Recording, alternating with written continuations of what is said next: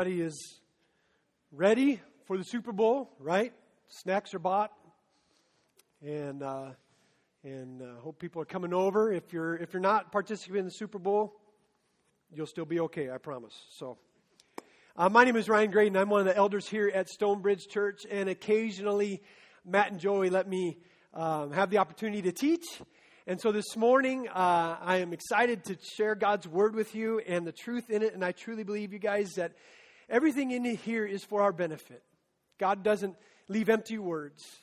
And everything that's in here for our benefit also leaves us in a place where we have to choose. And that choice is ours. We have to choose to follow or not. And this morning, I think the passage that we're going to continue on in Acts 16 is one that challenged me as I prepared. And, and I really felt God saying, hey, this is a message that, that we need to share.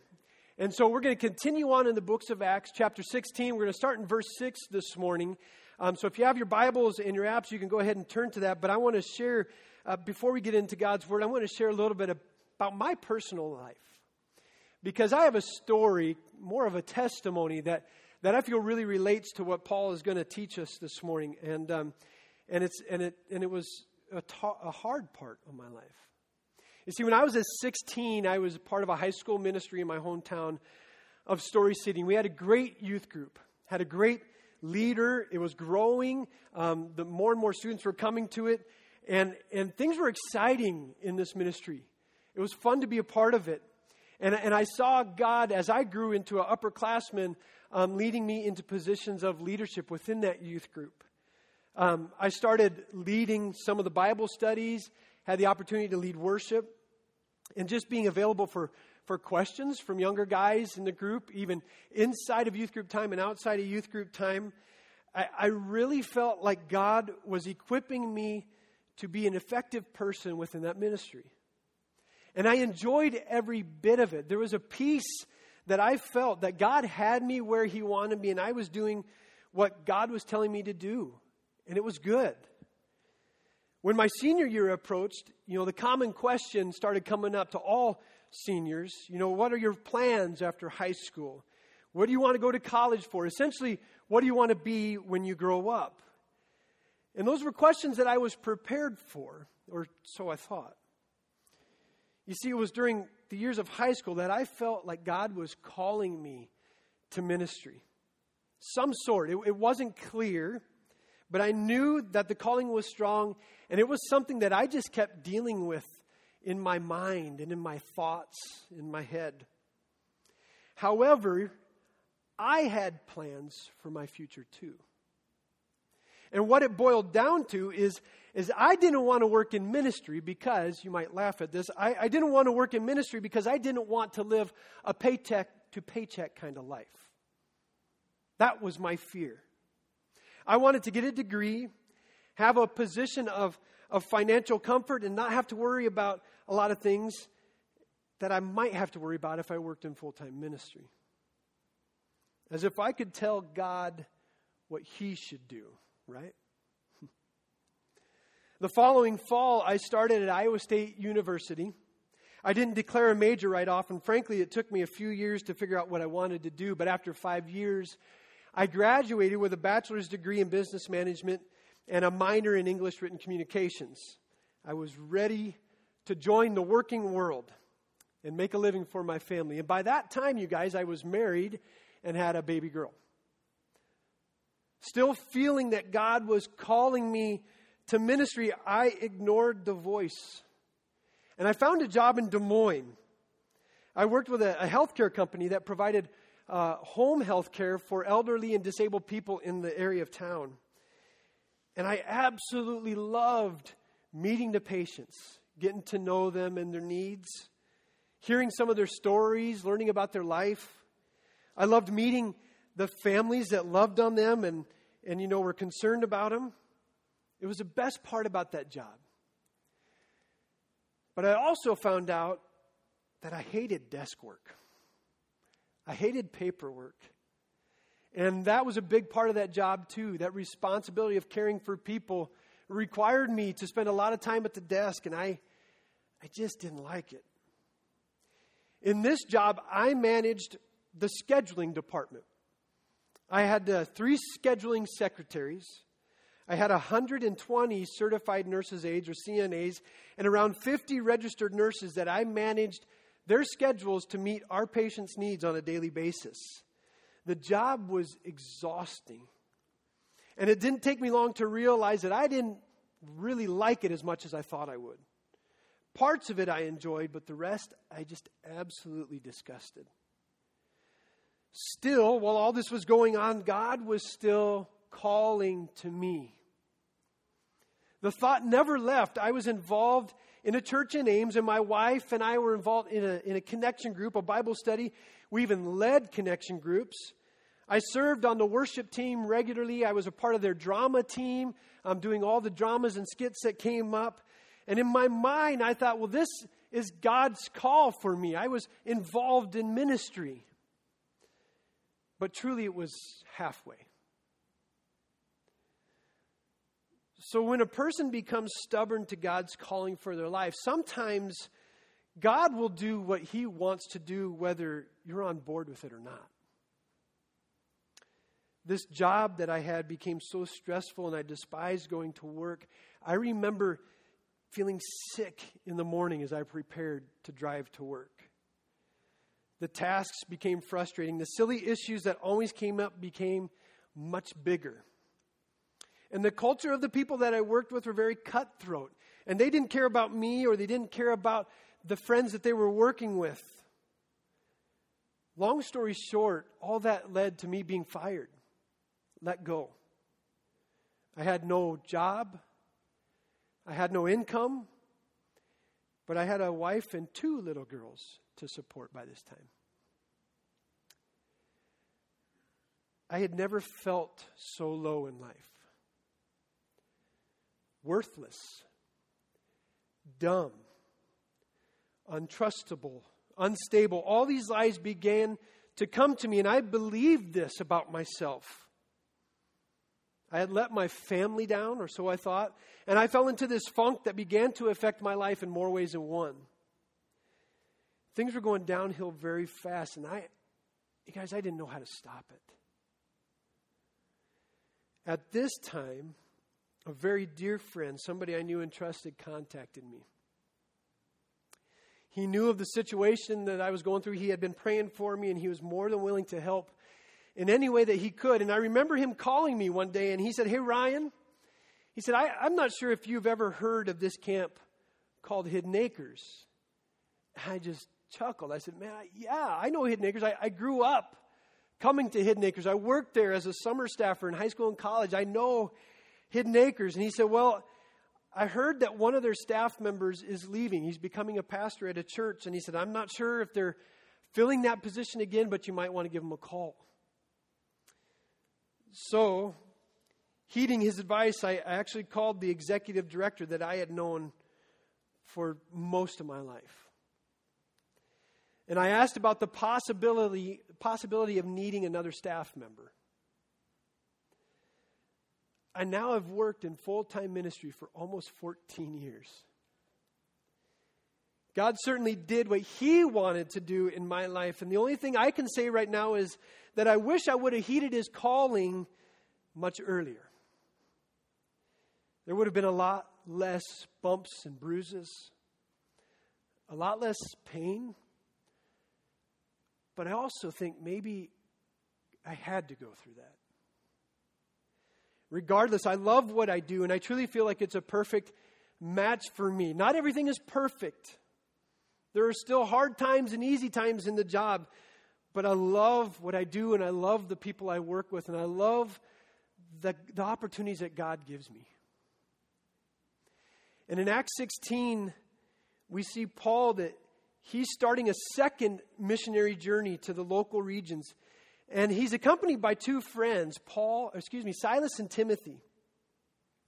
At the beginning of this missionary journey, Paul is revisiting some of the churches that he's begun and, and started on his first journey, the churches in Derbe and, and Lystra and Antioch, but his intentions are to spread the gospel. And that gives him courage to venture into new cities that the Gentiles or, or the non Jewish people are in. And his job what God has told Paul to do is share the story of Jesus Christ with these people. So if you have your Bibles, I want to read this story. And, and I know I've said this before if you've heard me preach, but um, this is a storybook, you guys. And, and, whenever I read God's word, I place myself in that situation. I want to I want to see and feel the full effect of what God is sharing here. And if you want incredible stories, read the Bible. And this is an incredible story. So, chapter 16, verse 6. And they went through the region of Phrygia and Galatia, having been forbidden by the Holy Spirit to speak the word in Asia. Now, that seems strange, but we're going to come back to that. And when they had come up to Mysia, they attempted to go into Bithynia, but the Spirit of Jesus did not allow them. Again, God's saying twice, don't go there. Don't share the word there, which seems kind of strange. So, passing by Mysia, they came down to Troas. And a vision appeared to Paul in the night. A man of Macedonia was standing there, urging him and saying, Come over to Macedonia and help us. There was a need. And when Paul had seen the vision, immediately we sought to go into Macedonia, concluding that God had called us to preach the gospel to him. Isn't it, cool, isn't it cool that Paul doesn't question? He just goes. So, setting sail from Troas, we made a direct voyage from Samothrace, and on the following day to Neapolis, and from there to Philippi, which was the leading city of the district of Macedonia and a Roman colony. Now, that trip, you guys, from where Paul um, starts his secondary missionary, uh, second missionary journey and then lands in this town, gets this vision, and decides to set sail. That was about a 250 plus mile journey without sharing the name of Jesus. My guess is Paul's going, What am I doing here? God, what are you doing here? You, you were supposed to let me do this, and I'm not sharing anything. I've walked 250 plus miles and sailed some of that, and I haven't had the chance yet. But the chance is coming, you guys. Verse 13 And on the Sabbath day, we went out to the gate to the riverside where we supposed there was a place of prayer, and we sat down and spoke to the women who had come together. One who heard us was a woman named Lydia from the town of Thyatira a seller of purple goods who was a worshiper of God. The Lord opened her heart to pay attention to what was said by Paul.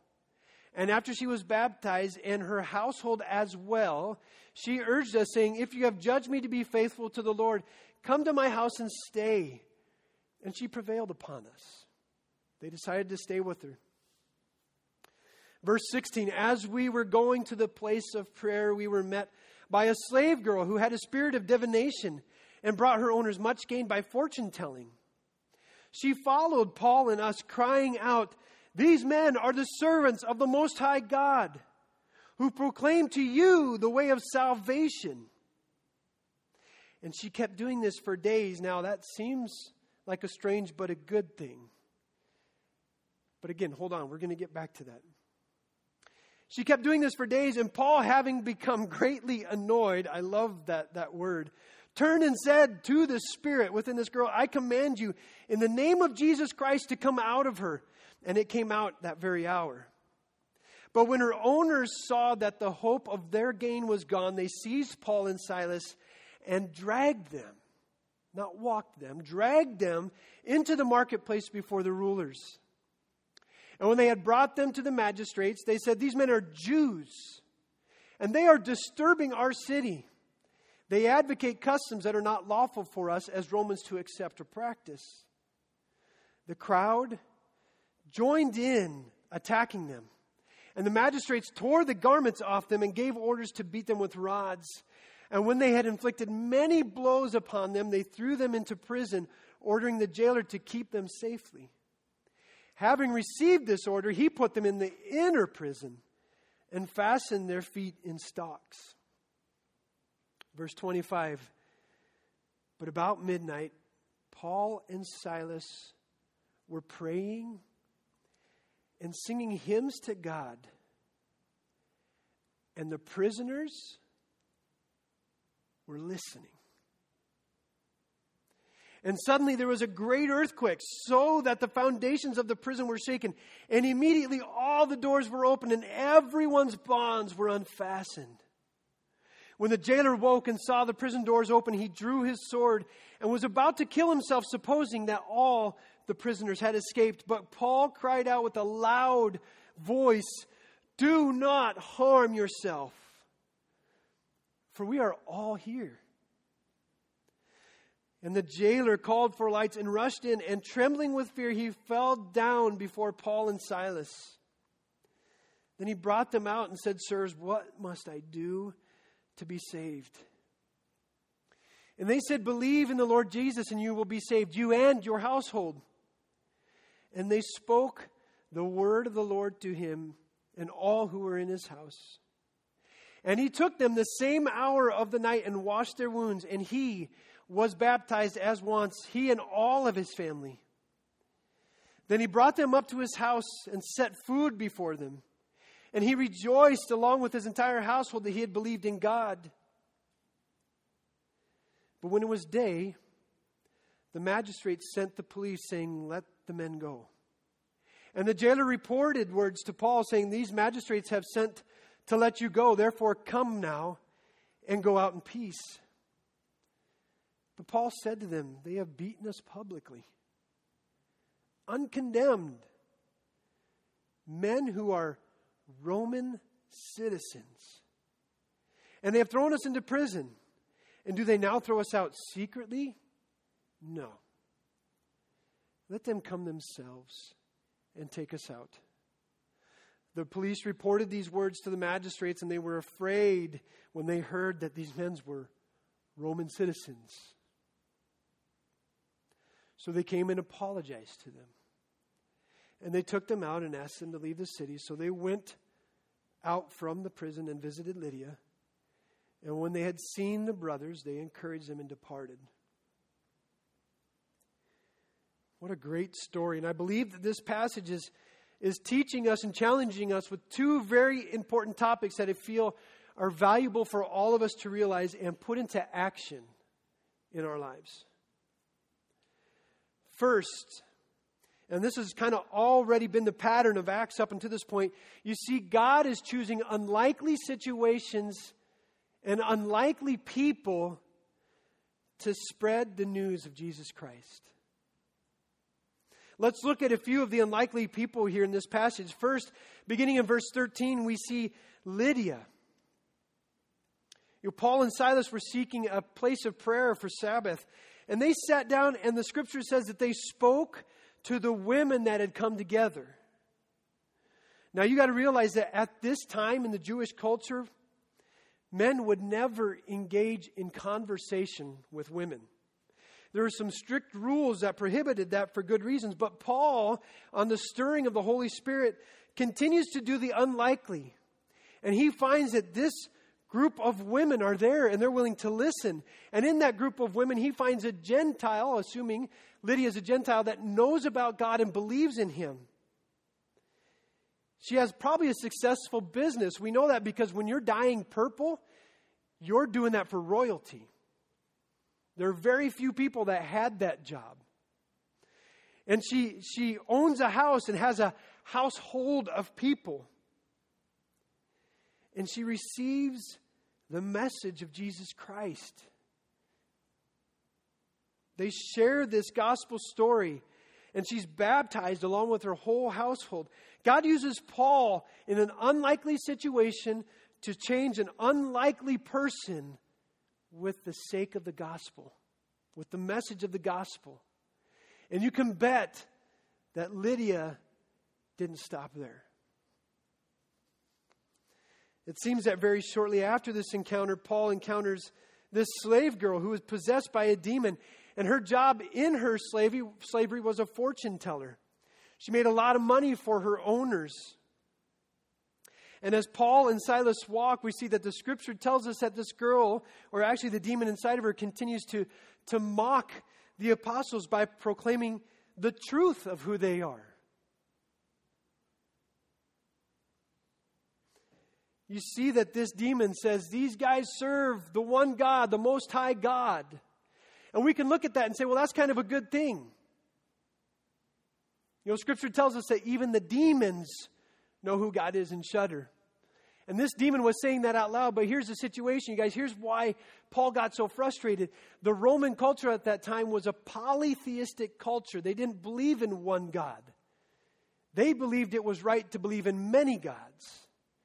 And so when you have this, this person yelling behind them, these guys believe in one God, they're here to tell you about one God, the crowd around does not receive that very well. And I think Paul is realizing it's getting harder and harder to proclaim the name of Jesus. So Paul knows the power of God and he turns and he casts that demon out. Scripture doesn't tell us what happens to that girl. We don't know if she became a believer or not.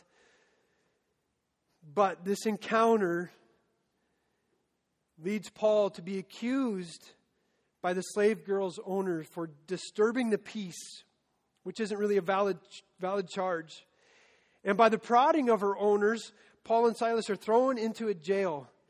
And they're in a position, an unlikely position, where again we're going to see God show up in a big way.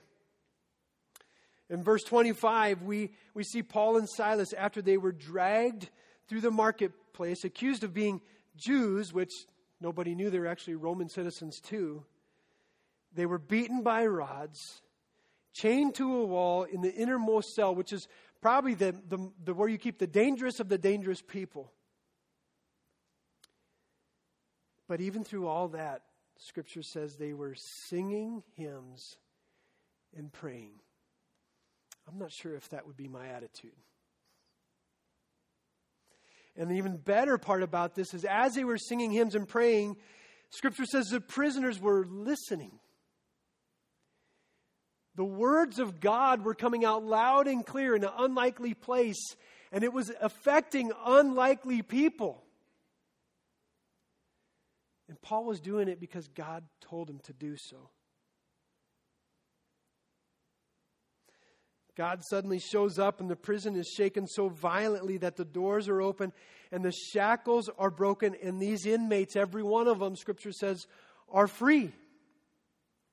And when the prison guard saw this, he had assumed that he had failed at his job, and in an act of shame, he's ready to take his own life. And just before it happens, Paul cries out in love, probably to the very man that helped beat him.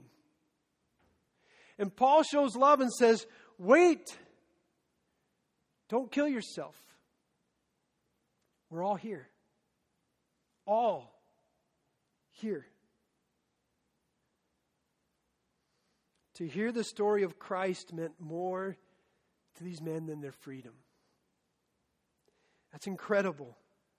And the jailer, his family, and his entire household believed in Christ because of the situation and were saved. Another unlikely person saved by the gospel of Jesus. And by these two situations and the people and the body of believers that started, you can bet that a church began in Philippi, which was a leading city in the district of Macedonia. I know that God strategically did that. That was His plan because if this is a leading city, you can bet that people from far and wide are crossing paths here. And God's story is going to impact many more. But this would not have happened had Paul not heeded the leading of the Holy Spirit. The second thing that I think is valuable for us to learn today is really a question. And the question is this for you and I Are we truly listening to God's will for our lives? Are we being obedient to God's will for our, our lives? You can bet that Paul's devotion at, at this time of spreading the gospel, he's giving everything that he's got. He wants people to know that Jesus Christ was the Son of God, that He bled and died for our sins. And if we believe that He paid the penalty for our sins, we can be counted as children and rightful heirs and have eternity with Him. You see, Paul is bold and he wants to go anywhere that he can spread that message. His desire to start this second missionary journey simply shows that Paul is heeding God's command and proclamation. That this story is for the Gentiles and it's to be carried to the ends of the earth. God made that very clear. And Paul takes that very seriously and is willing to endure anything to obey that command. Paul begins his journey by traveling through Syria and Cilicia. He was stopping at churches, encouraging them, teaching them, and moving on to where God would have him go. But in verse 6, like, I, like we just read, we see that the Holy Spirit did not allow them to speak the gospel in Asia. And then when Paul and Timothy come to Mysia, they attempted to go into the region of Bithynia, but the Spirit of again, Jesus, Spirit of Jesus told them not to do that either. I found myself when I was reading and preparing for this talk, uh, just questioning why God would do this. Why would He not want people to hear the gospel of Jesus Christ? From a quick view of this, it, it leaves a person who is reading this to get a very negative perception and picture of who God is and what He's about. It just doesn't seem that that's the nature of a living God to say, no, don't take my message there. But you see, God is wise. And God has a plan and a purpose that sometimes we can't see or understand.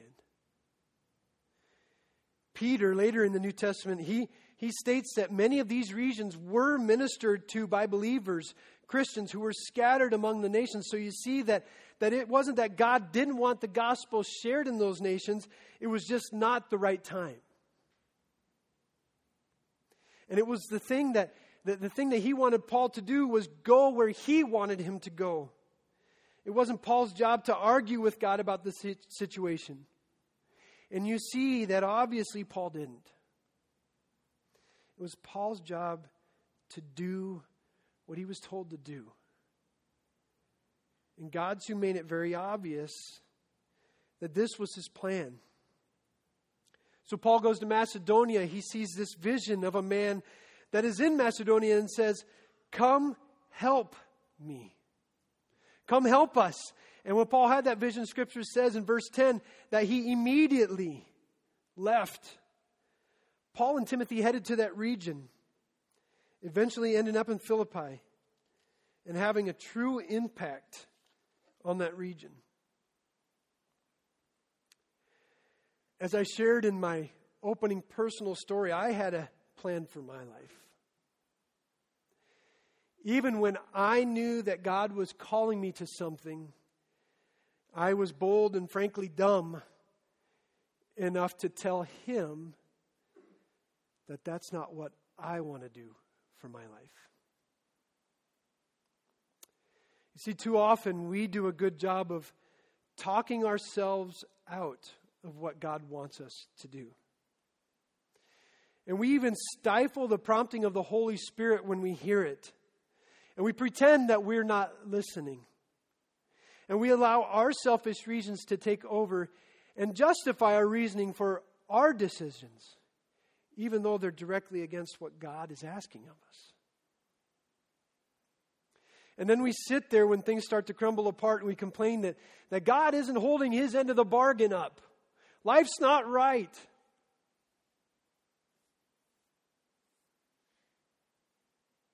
The world doesn't revolve around us, guys. I mean, when you think about it, why would God support our reasoning when it's against His will for our life? As if we know what's best for us? As if the Creator of us is out of tune with our lives and doesn't understand how we best fit in life? For me, God allowed me to trudge through some very difficult times and events until I finally surrendered. Like I mentioned, I knew very well that God had made me for ministry. I knew that He had given me a heart and a mind and a will to serve Him. But my sinful ways hindered that, and, uh, and for very selfish reasons. And I took another path that was not made for me. I pursued the things I wanted, not trusting the things that God had planned for me. And it led to a dead end, you guys, a very painful dead end. It's not that God is evil, it's that I was wrong. But once I saw that I had chosen what I had chosen, I had no one else to blame but me. I chose, I actively chose to do what God had planned for my life. And it wasn't always clear. But I can tell you the peace that came with that was amazing. And I didn't always see where He was going to lead me, but I trusted that God had my best interest in mind and He was going to use me for what He created me for. Recently, we had a men's retreat out at Hidden Acres. And we hosted a great speaker. His name was Vince Miller. Vince started a ministry years ago called Resolute. And it's a men, men's ministry that seeks to equip men to be who God has made them to be. At that retreat, Vince the, shared the story of David and Goliath and how complicated uh, of a person David actually was. You see, David was not the most holy of men, he didn't do everything right. And if you read the life of David, you'll see that he was very much a sinner just like you and me. He made poor choices. He went outside of God's will sometimes and he suffered the consequences. But when David was young, we see how bold he is in God and God's plan for his life. Scripture says that when he was 15, he was a shepherd. He was the youngest of many brothers, and God had already chosen him to be king someday, but there was many years that had to happen. And so one day, David's dad says, Hey, go see your brothers. They're at the battle front. And bring them some food and check on them. And when, when, when David ar- arrived, he realized that something was very wrong. What he saw was God's army paralyzed in fear. And the Philistine army was taunting, especially their giant, Goliath. And David, knowing how powerful God was and how God is with him, went to King Saul and said, Look, if, if the whole army won't fight, I will. And Saul kind of talks to him, and finally David convinces Saul, and Saul sends him out. But I had never read this story, and I would encourage you guys to go back. I always, I always got it from Sunday school and church events, but I'd never read this story for myself. And like I said, this, this, this book is full of great stories. And I read those words along with, with Vince, and I realized that this was a very different situation. It wasn't just a shepherd boy sitting there flinging a rock. David went down in boldness to meet the giant, knowing that this army, God's army, who was supposed to be fearless, did not have his back. And that was okay with him because he knew God had his back. And David went down. If you read the scriptures, you see that David and Goliath taunted each other. Goliath called David a dog and started mocking his stature. And all David did was answered back saying, God's going to give you into my hands. He was confident. And in that passage, in, uh, in uh, the book of Samuel, or First Samuel, you see these words David, well, let me step back. David taunted Goliath so much that Goliath finally had had enough and he starts walking towards the battle line. And scripture says that David ran quickly toward Goliath. He didn't stand there and wait for Goliath to come. He ran towards him. And we all know that in that running, he slung a stone that hit the giant square in the head. And you guys, that, that stone killed the giant so quick that he didn't even have time to turn on his back as he fell. You see the scripture and it said the giant fell on his face. David understood God's plan. David understood what he could accomplish when God is in charge. Paul had the same confidence the confidence to proclaim the gospel. He went where God told him to go. He talked to whomever God told him to talk to. And he endured whatever God would have him endure because he knew that following him wherever he may go, God was there.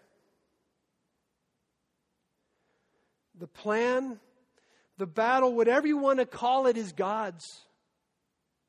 The plan for your life is God's. So, where will you go if He sends you? Will you talk to whom He asks you to talk to? Will you share His gospel with whom He asks you to share with? Will you endure the pain that might come with that? I think the scripture is clear on what we're supposed to do. It's not a choice. But you have a decision to make. Let's pray.